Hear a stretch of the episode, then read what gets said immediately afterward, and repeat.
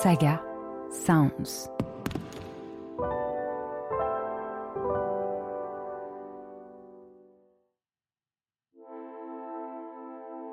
Il y a 50 ans, paraissait un rapport scientifique qui fit l'effet d'une bombe.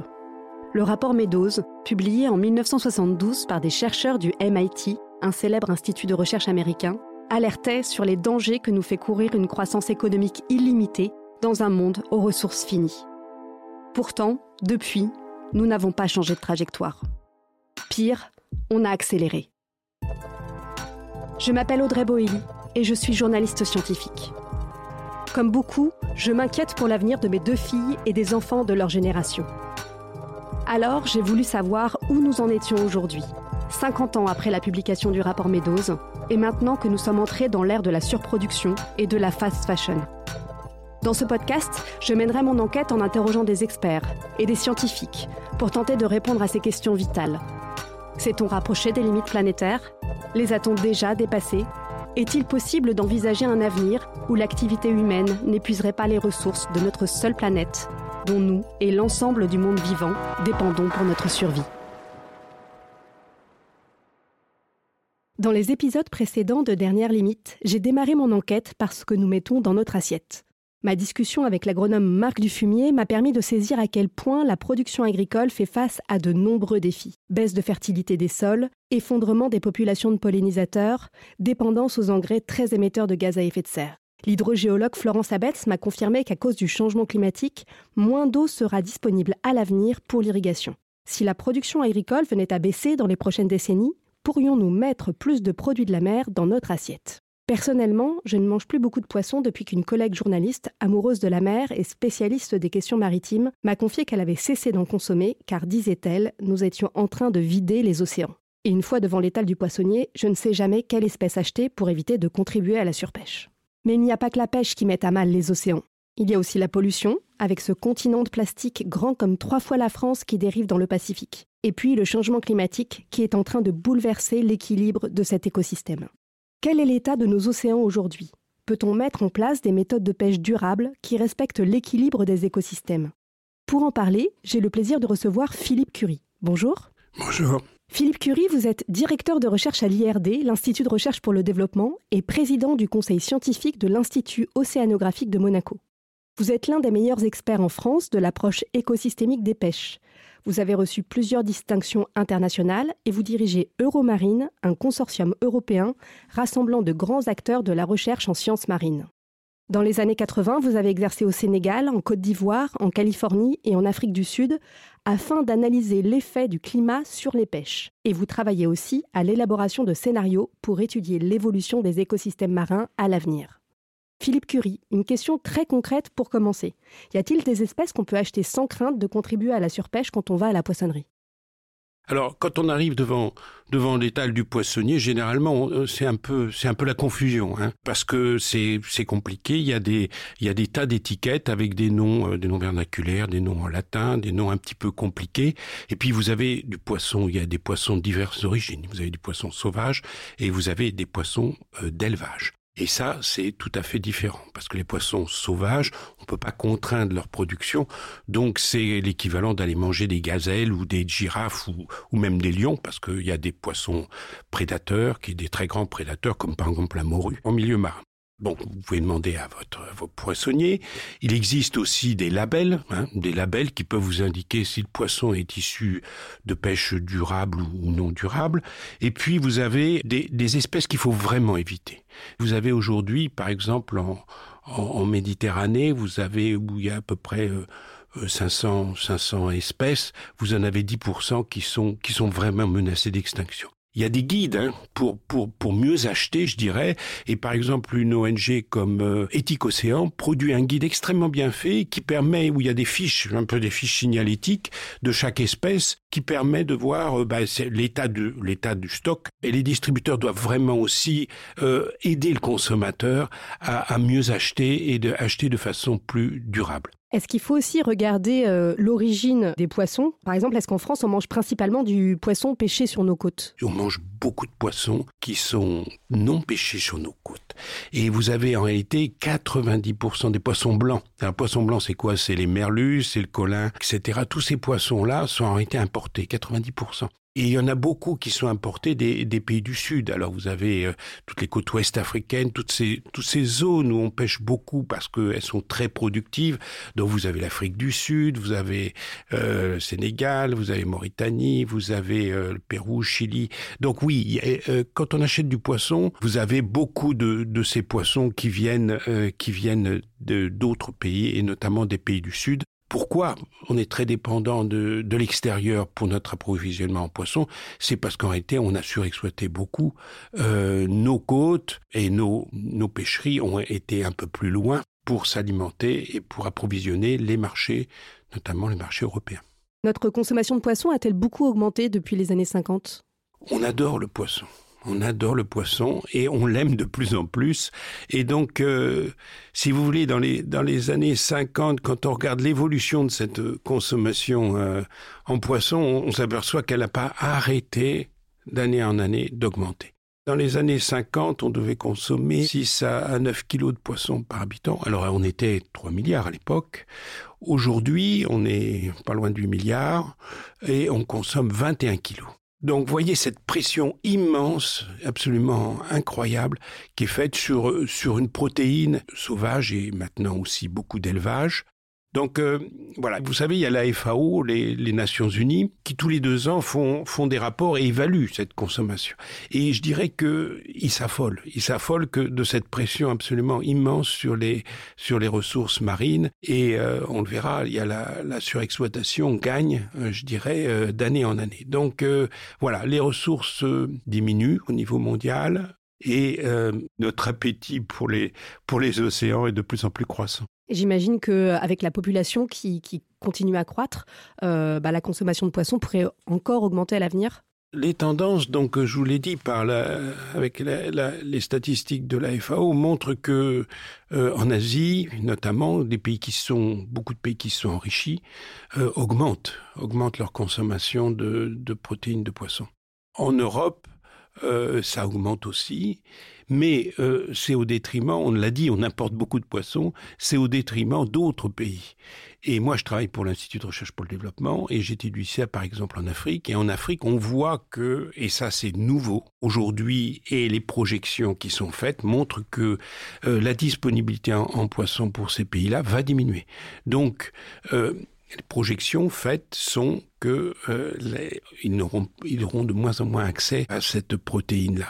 Il y a certains pays, comme euh, par exemple le Sénégal, euh, les alternatives sont extrêmement faibles parce que l'élevage, par exemple, la protéine animale, est beaucoup plus chère. Et euh, donc, on va faire un petit retour en arrière pour comprendre, euh, pour que vous nous expliquiez comment on a fait pour augmenter autant les quantités pêchées, puisque vous dites que en fait notre consommation de, de poissons a explosé. Comment on a fait en fait pour répondre à cette demande? Alors, euh, je dirais que la technologie a beaucoup aidé. C'est une technologie extrêmement sophistiquée aujourd'hui. C'est des, GPS, des, radars, des sonars, des euh, filets qui sont beaucoup plus résistants avec des nylons très très performants. Donc une, toute la notre technologie été a été dédiée et a été concentrée sur le sur avoir plus de poissons et toujours plus vite des années 50 jusqu'aux années à peu près 90, on a euh, cette augmentation des captures. Et ce qu'on voit, c'est que depuis les années 90, on a un fléchissement de cette capture. Alors on est monté de 25 millions de tonnes de poissons débarqués au niveau mondial dans les années 50 à, à peu près une centaine de millions dans les années 90. Et aujourd'hui, on voit qu'on perd on perd parce qu'en réalité on rabote la, productivité des océans et des stocks. Euh, on, perd à peu près un million de tonnes par an et depuis les années 90, donc les captures ont, diminué. Donc qu'est-ce qu'on a fait? On a exploité localement, très rapidement, hein, même au 19e siècle, il y avait des ressources qui ont été surexploitées et même des ressources qui ont disparu. Et bien qu'est-ce qu'on a fait? On a fait croire que euh, finalement euh, c'était quand même durable, donc on a pêché d'autres espèces après, on a pêché plus profond, et puis après, on a pêché plus petit, et puis après, on a pêché plus loin. Et vous voyez, c'est ce mécanisme qui fait croire que, voilà, c'est durable. Mais en réalité, ça l'était pas. Donc voilà, il va falloir réapprendre à, vraiment savoir ce que c'est qu'une durabilité locale. Et euh, ce que vous nous dites, donc, c'est que cette pêche industrielle, euh, elle a un impact sur les populations de poissons, mais elle a aussi un impact sur les fonds marins. La surexploitation, c'est plusieurs choses. C'est d'abord une, une, perte d'abondance des, des, ressources, mais c'est aussi euh, une destruction aussi des habitats, des fonds marins. On utilise beaucoup d'engins de, pêche qui détruisent, je dirais, euh, la biodiversité, mais aussi, aussi les habitats. Et vous avez le chalut, le chalut qui est un, qui est un filet qui est au fond, qui, qui racle les fonds. Donc, ce chalut, il, capture ces, ces espèces-là, mais il capture aussi ce qu'on appelle des prises accessoires, c'est-à-dire d'autres espèces euh, qui sont pas vraiment toujours commercialisables et donc qui sont finalement rejetées. Donc ça a un impact, ces celui ont un impact absolument colossal sur ce qu'on appelle la biodiversité marine. Je voulais juste revenir sur un chiffre, euh, c'est euh, ce qu'on appelle les prises accessoires, donc ces poissons qui sont pêchés euh, sans qu'on le veuille et qui sont euh, souvent rejetés à la mer, c'est quand même presque un tiers de, la pêche. C'est énorme. Justement, vous avez euh, travaillé dans différents pays, notamment euh, au Sénégal. Qu'est-ce que vous avez pu observer là-bas, justement, sur euh, l'impact de, la surexploitation euh, des, stocks de poissons? J'ai commencé ma carrière au Sénégal euh, dans les années 80. Donc, euh, j'avais comme mission, à l'Institut de recherche pour le développement, j'avais comme mission de compter les, pirogues. Vous savez, il y a au Sénégal, les pêcheurs, ces pêcheurs artisans, ils ont des très belles pirogues en bois qui sont sculptées, qui sont peintes, qui sont très très belle. Et les, pêcheurs sénégalais sont excellents pêcheurs. En Afrique de l'Ouest, c'est les meilleurs pêcheurs avec les, Ghanéens. Vous savez, il y, a des, il y a des ressources un peu mythiques au Sénégal, comme par exemple le tiof. Le tiof, c'est un mérou, c'est un mérou qui fait à peu près un mètre de long et qui mixe saisonnièrement de la Mauritanie vers le Sénégal. Alors dans les années 80, je comptais les pirogues, donc je comptais euh, les, sorties en mer et puis, euh, puis le nombre de poissons capturés. Et dans chaque pirogue, vous aviez euh, entre euh, 5 et même 80 mérous pour chaque sortie journalière. Et vous aviez 3000, 3000 pirogues. Aujourd'hui, il doit y avoir une vingtaine de milliers ou trentaine de milliers de pirogues et ils ramènent plus du tout cette espèce-là. Donc euh, cette espèce-là a été un peu a été comme éradiquée complètement surexploité puisque dans les années 80 on empêchait 3 à 5 000 tonnes et aujourd'hui vous empêchez que 50 tonnes. Voilà un effet évident de la surexploitation, c'est que l'espèce n'a pas réussi à se renouveler, à se régénérer, et les, malheureuses 50 tonnes qu'on a qu'on débarque, voilà, les Sénégalais ne les voient même pas euh, dans leur assiette.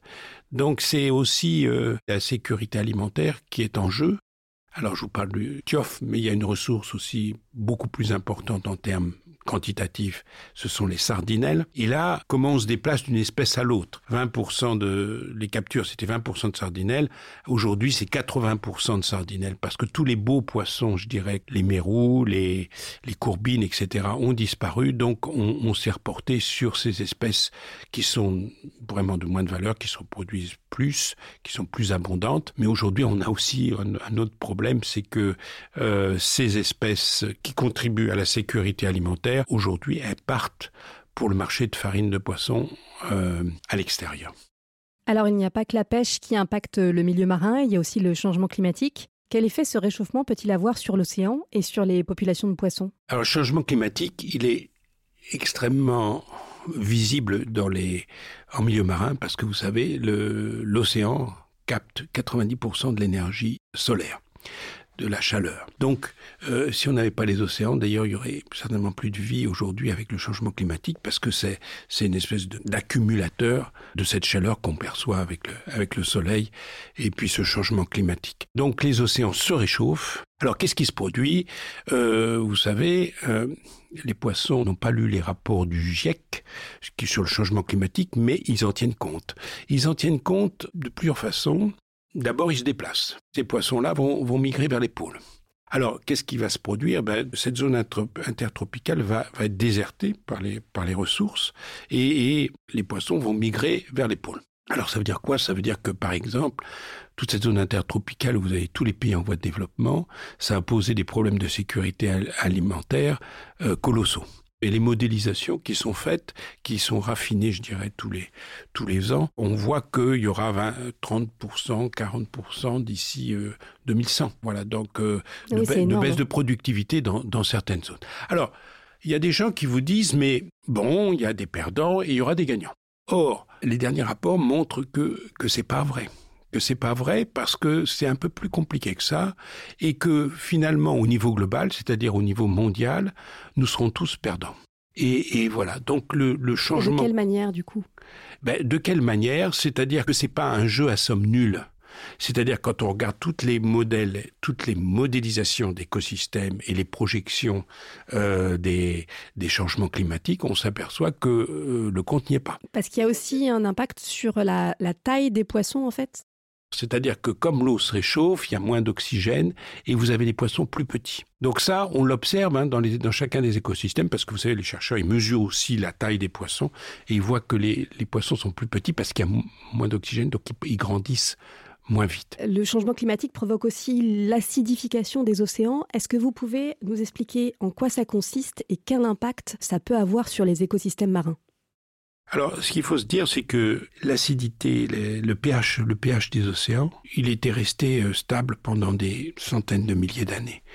Et, aujourd'hui, on a le CO2, qui est beaucoup plus abondant dans, l'atmosphère, fait baisser ce, fameux pH qui mesure l'acidité des océans. C'est une transformation absolument majeure parce que tout le plancton et puis les petits, mollusques euh, dont se nourrissent tous les poissons euh, sont en train de changer qualitativement et quantitativement. Ça veut dire qu'en Méditerranée, par exemple, vous avez des sardines. Et les chercheurs se sont interrogés, mais pourquoi les sardines deviennent toutes petites et elles sont toutes maigres? Et, et les, les, résultats ont montré qu'en réalité, euh, le facteur qui joue, c'est que le plancton a changé et que le plancton nouveau, en, quelque sorte, eh ben, les sardines, elles l'aiment pas. Donc elles souffrent finalement, leur alimentation souffre de ne pouvoir se nourrir sur ce nouveau plancton qui a été généré par cette, par cette acidification et par aussi le changement, le réchauffement, le réchauffement climatique. Les coraux sont aussi beaucoup affectés par le changement euh, climatique. Est-ce que ça pourrait avoir un impact sur les populations de poissons? Le réchauffement climatique provoque des, pics, des pics de chaleur euh, extrêmement, extrêmement élevés, et ça, ça a un impact énorme sur les, sur les coraux parce que il y a des températures, ce qu'on appelle des températures létales, c'est-à-dire que quand on dépasse une certaine température, les coraux meurent. Et vous avez aujourd'hui 15 à 20% des coraux qui, qui sont morts. Oui, et la totalité des coraux pourrait disparaître si le réchauffement climatique atteint les 2 degrés. Ces coraux, ils contiennent, hein, ils sont habités par par euh, par 25% de la de la biodiversité mondiale en marin marine, donc ils sont extrêmement importants pour euh, pour plein d'espèces de poissons qui trouvent leurs habitats dans, dans, ces milieux coralliens. Et je parlais en introduction de, de bah, la question de la pollution, notamment de la pollution au plastique, mais on sait qu'il y a aussi euh, bah, des produits chimiques qui sont, euh, qui sont déversés dans l'océan. Euh, Aujourd'hui, euh, quel est l'impact en fait de ces pollutions euh, sur la flore et la faune marine? Et, euh, et puis j'imagine qu'en fait, euh, bah, l'ensemble de ces pollutions, au final, elle, elle, elle peut terminer aussi dans notre assiette. Oui, euh, la pollution par le plastique, elle est, elle est immense. Et aujourd'hui, vous savez, euh, nos, océans, c'est ce sont nos poubelles. Ce sont nos poubelles. Et, moi, il y a deux choses qui m'ont qui m'alertent, c'est que aujourd'hui, si vous chalutez, par exemple, euh, dans l'Adriatique, vous ramassez plus de poubelles que de poissons. Donc, euh, on déverse, par exemple, en Méditerranée, 200 000 tonnes de plastique par an. Il y en a plusieurs millions au niveau mondial. Tous ces plastiques. Alors, vous avez des plastiques de grande taille, mais aussi tous les microplastiques euh, sont ont été ingérés par toute cette par toute la faune.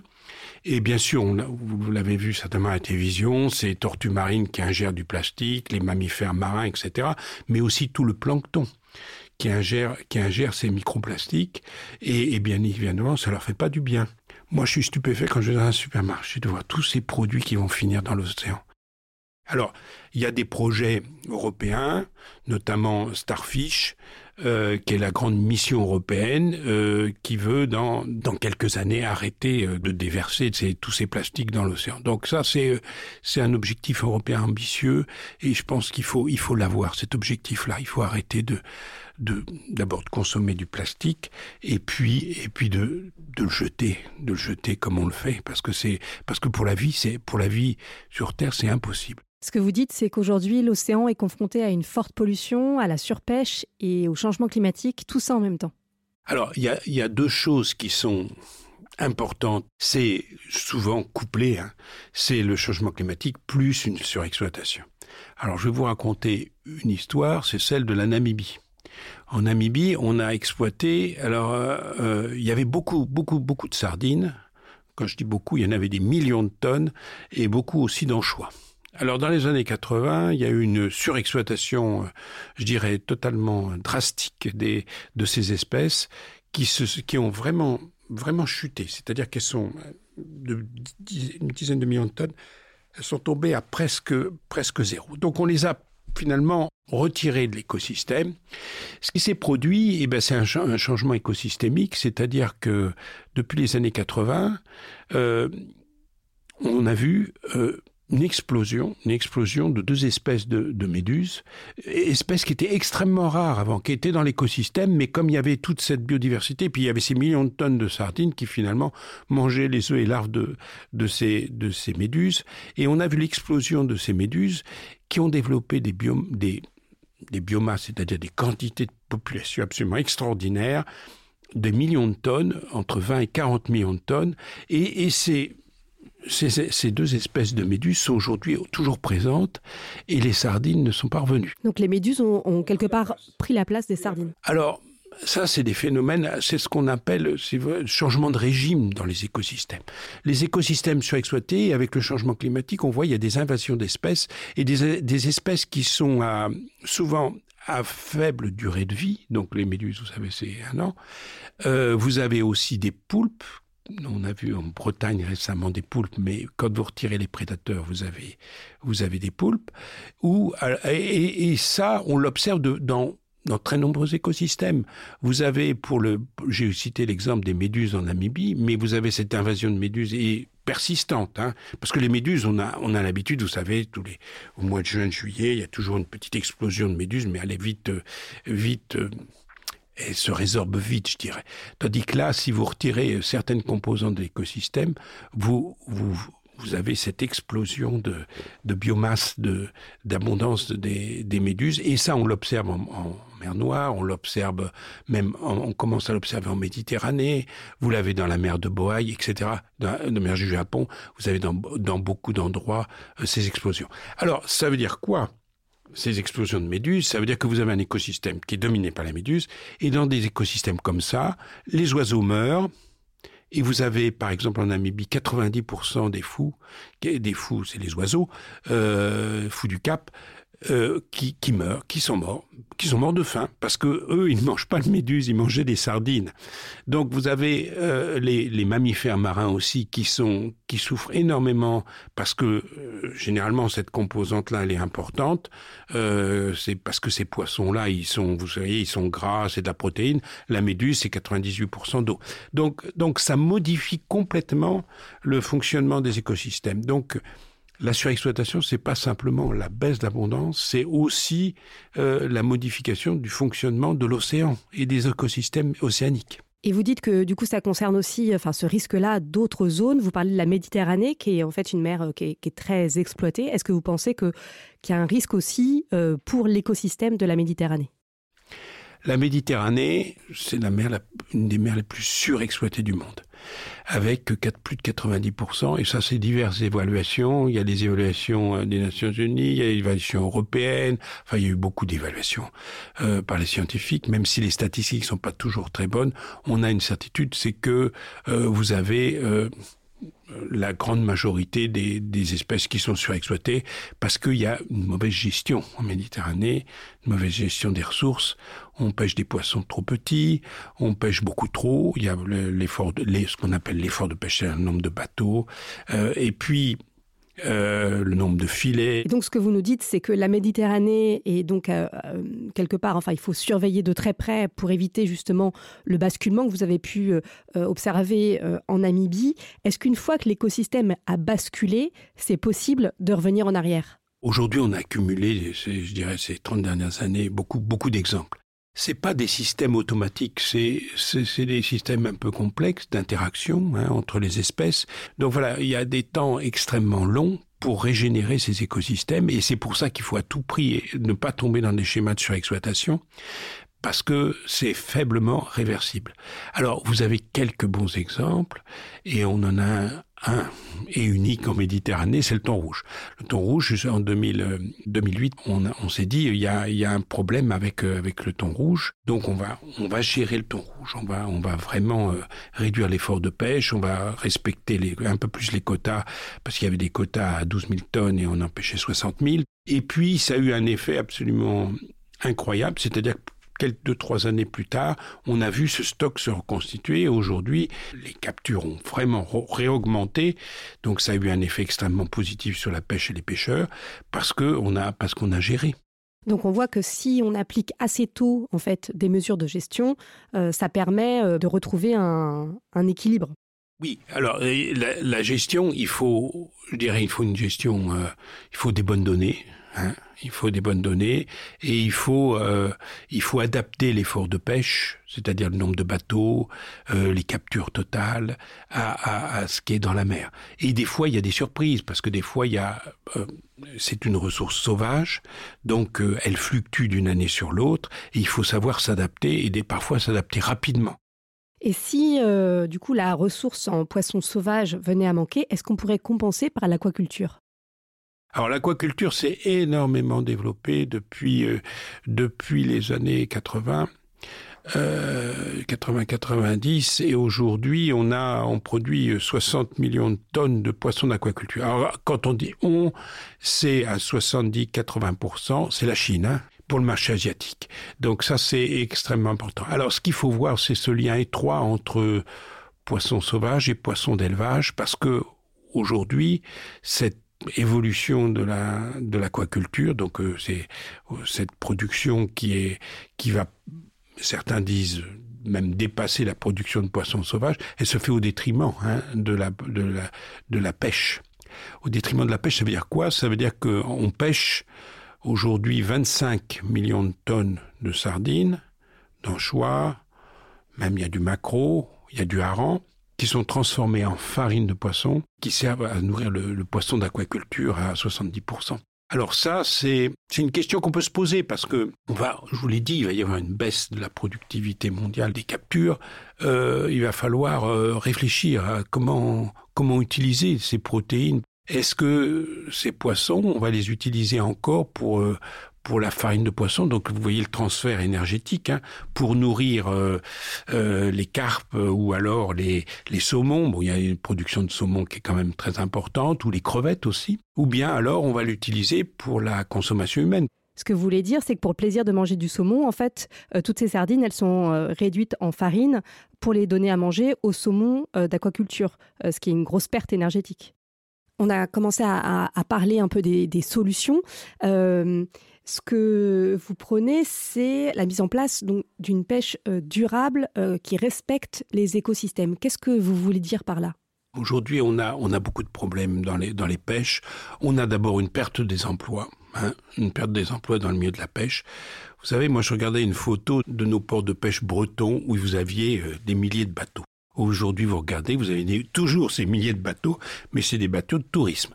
Et il y a un ou deux bateaux de pêche. Est-ce qu'on veut pas, dans le futur, créer un peu plus d'emplois dans nos ports, euh, avec des pêches qui soient artisanales, des pêches qui soient un peu plus durables, avec des engins de pêche qui iront un petit peu moins vite, mais où on valorisera beaucoup euh, l'activité euh, et, le, et le produit, et, et, sur l'utilisation des engins de pêche aussi, qui soient moins, qui soient économes en énergie fossile, parce que un chalut, ça détruit quand même les, les fonds marins, ça consomme beaucoup d'énergie fossile et ça détruit la biodiversité. Donc euh, on peut aller vers des choses beaucoup plus douces. On a quand même euh, des choses absolument incroyables en technologie. Pourquoi pas utiliser cette technologie pour prélever juste ce qu'il nous faut, sans tout détruire, et, et de façon économe? Donc ça, je pense que c'est aussi euh, un enjeu des pêches futures. Et ce que vous dites, c'est donc qu'il faudrait euh, euh, retourner plus vers de la pêche euh, plus artisanale. Qu'est-ce qui permettrait de le faire aujourd'hui?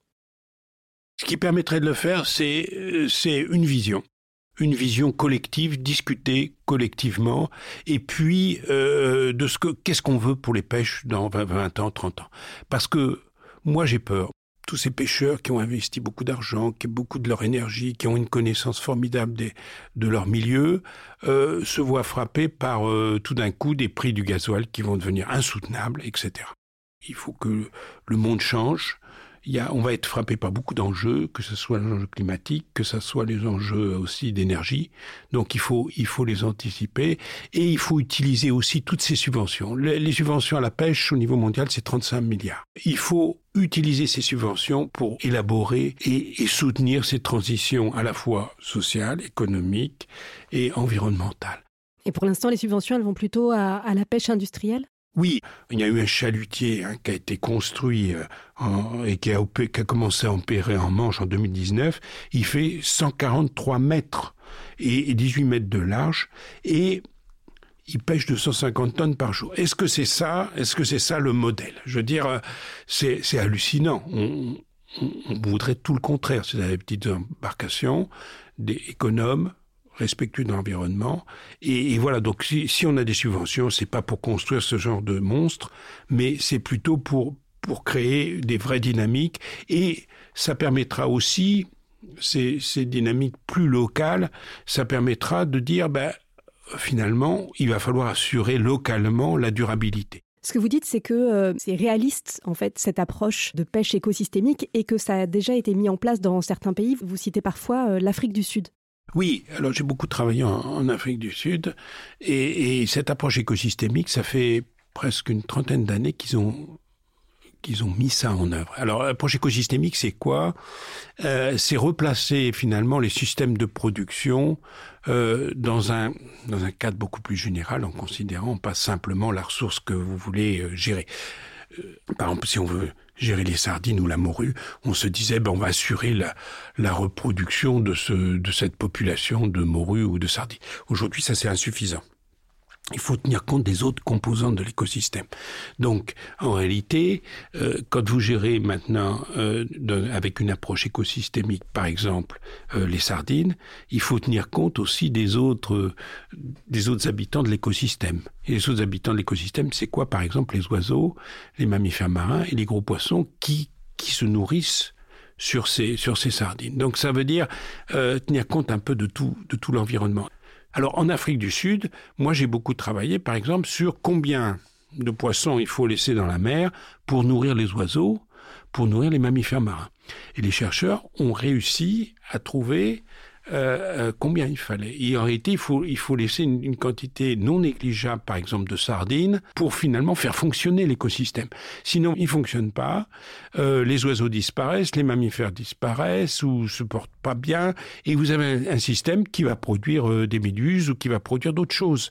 Et souvent, c'est pas c'est pas favorable aux pêches et c'est pas fa euh, favorable au à l'état de bonne santé, si vous voulez, d'un écosystème. Et pour soutenir le renouvellement des populations, est-ce qu'une des solutions serait pas aussi de, créer plus de réserves marines euh, qui soient aussi vraiment euh, protégées? Alors, il y a beaucoup d'objectifs au niveau international, euh, notamment 2030, hein, d'avoir 30% d'air marine protégée, dont 10% pleinement protégée. Et il faut protéger en étant un petit peu rigoureux. Parce que vous savez, réserve marine, ça veut rien dire. On peut avoir des réserves marines où on fait n'importe quoi, ou c'est-à-dire on, va faire de l'extraction minière, on va faire du tourisme, on va faire de la pêche, on va faire absolument tout. En Méditerranée, vous savez, on a déclaré plein, plein d'aires marines protégées. En réalité, euh, quand on évalue ça d'un point de vue un peu scientifique, on s'aperçoit que ce sont des mouchoirs de poche ces réserves marines. C'est important, euh, c'est important pour la biodiversité et puis c'est important aussi de protéger les habitats pour atténuer les effets du changement climatique, pour la, la séquestration du carbone, pour la protection du domaine côtier. Donc les effets, c'est pas simplement entre guillemets simplement euh, reconstituer les ressources, euh, qu'il y ait plus de poissons, mais c'est aussi euh, toute cette atténuation du changement climatique qui est aussi importante parce que des, quand vous avez des écosystèmes en bonne santé avec des milieux qui n'ont pas été des, habitats qui n'ont pas été dégradés, euh, vous avez vous avez des séquestrations de carbone. Quand vous avez des millions de tonnes de, de sardines, vous savez ça séquestre beaucoup de carbone. Donc si je résume, ce que vous nous dites, c'est qu'on a à portée de main les solutions qui permettraient à la fois de protéger euh, les pêcheurs et les écosystèmes marins. Oui, je pense qu'il faut être optimiste pour les, pour les pêches. C'est-à-dire qu'il on a, on a un arsenal scientifique, on a, on a tous les outils, hein, et puis les, concepts, l'approche écosystémique des pêches, pour gérer au mieux ces écosystèmes marins. Alors il y a une image, moi, qui me marque quand même, c'est que dans l'univers, vous avez une petite couche de 50 km d'épaisseur, 50 km dans l'univers. C'est absolument peanuts. C'est rien. Et c'est cette couche-là qui, renferme toute la vie. Il faut, il faut vraiment qu'on protège cette chose-là. Il faut cette vie sur, cette vie sur Terre qui est une petite couche fragile. Merci beaucoup Philippe Curie d'avoir répondu à mes questions. Pour aller plus loin, je conseille la lecture de deux de vos ouvrages, Mange tes méduses aux éditions euh, Odile Jacob et L'océan à découvert, publié aux éditions du CNRS. Dans le prochain épisode de Dernière Limite, nous aurons à nouveau les pieds dans l'eau, mais sur une plage de sable cette fois. Car nos plages ne sont pas seulement convoitées par les baigneurs, mais aussi par l'industrie. Le sable de mer et de rivière est une précieuse matière première c'est la ressource la plus utilisée au monde après l'eau. Surexploitée et renouvelée très lentement par la nature, sa raréfaction pourrait bien mettre un frein à notre appétit insatiable pour la construction et la bétonisation. Pour en savoir plus, je vous donne rendez-vous dans le prochain épisode de Dernière Limite. Dernière Limite est un podcast pensé et écrit par Audrey Boelly. La réalisation et la musique sont d'Emma Chevalier, l'illustration de Chloé Nicolai et la production Saga Sounds avec le soutien de la Fondation Madeleine, abritée par la Fondation de l'Université Paris-Dauphine PSL. Pour soutenir ce podcast, n'hésitez pas à mettre des étoiles sur votre plateforme d'écoute et à partager ce podcast autour de vous. Et suivez Saga Sound sur les réseaux sociaux pour être tenu au courant de nos prochaines productions.